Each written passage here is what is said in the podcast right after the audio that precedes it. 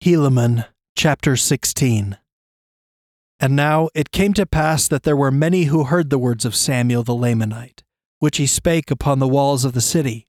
And as many as believed on his word went forth and sought for Nephi. And when they had come forth and found him, they confessed unto him their sins and denied not, desiring that they might be baptized unto the Lord. But as many as there were who did not believe in the words of Samuel were angry with him and they cast stones at him upon the wall. And also many shot arrows at him as he stood upon the wall. But the Spirit of the Lord was with him, insomuch that they could not hit him with their stones, neither with their arrows. Now when they saw that they could not hit him, there were many more who did believe on his words, insomuch that they went away unto Nephi to be baptized.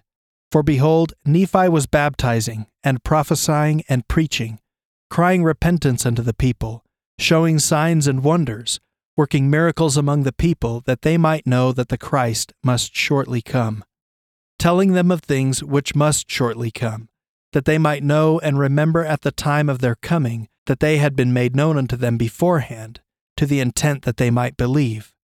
Therefore, as many as believed on the words of Samuel went forth unto him to be baptized, for they came repenting and confessing their sins.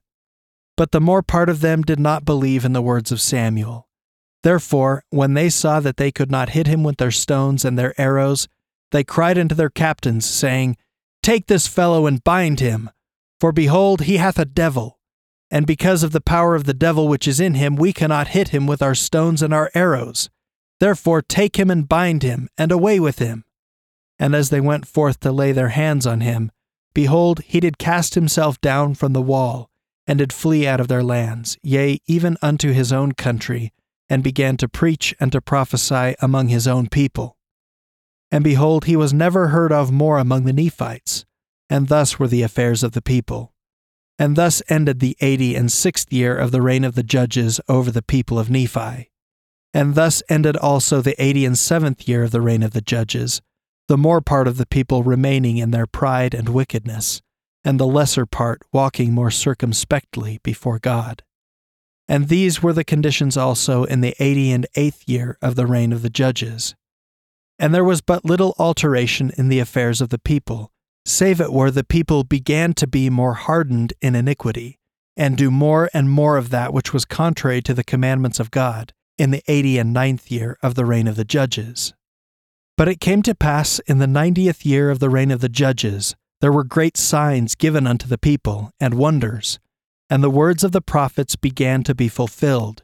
And angels did appear unto men, wise men, and did declare unto them glad tidings of great joy. Thus in this year the scriptures began to be fulfilled.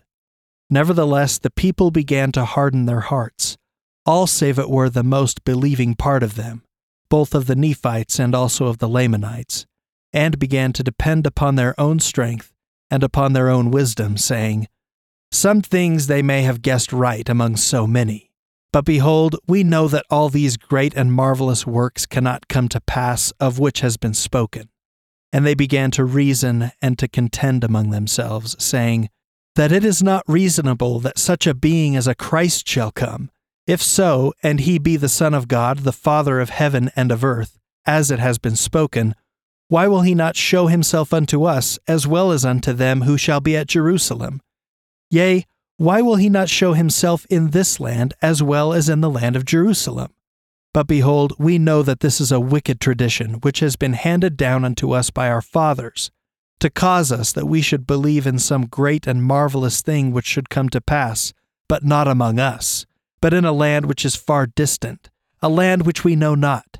Therefore they can keep us in ignorance, for we cannot witness with our own eyes that they are true. And they will, by the cunning and the mysterious art of the evil one, work some great mystery which we cannot understand, which will keep us down to be servants to their words, and also servants unto them, for we depend upon them to teach us the word. And thus will they keep us in ignorance, if we will yield ourselves unto them all the days of our lives. And many more things did the people imagine up in their hearts, which were foolish and vain. And they were much disturbed, for Satan did stir them up to do iniquity continually. Yea, he did go about spreading rumors and contentions upon all the face of the land, that he might harden the hearts of the people against that which was good, and against that which should come.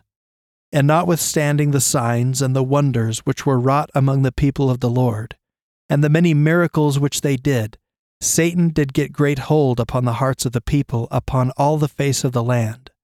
And thus ended the ninetieth year of the reign of the judges over the people of Nephi.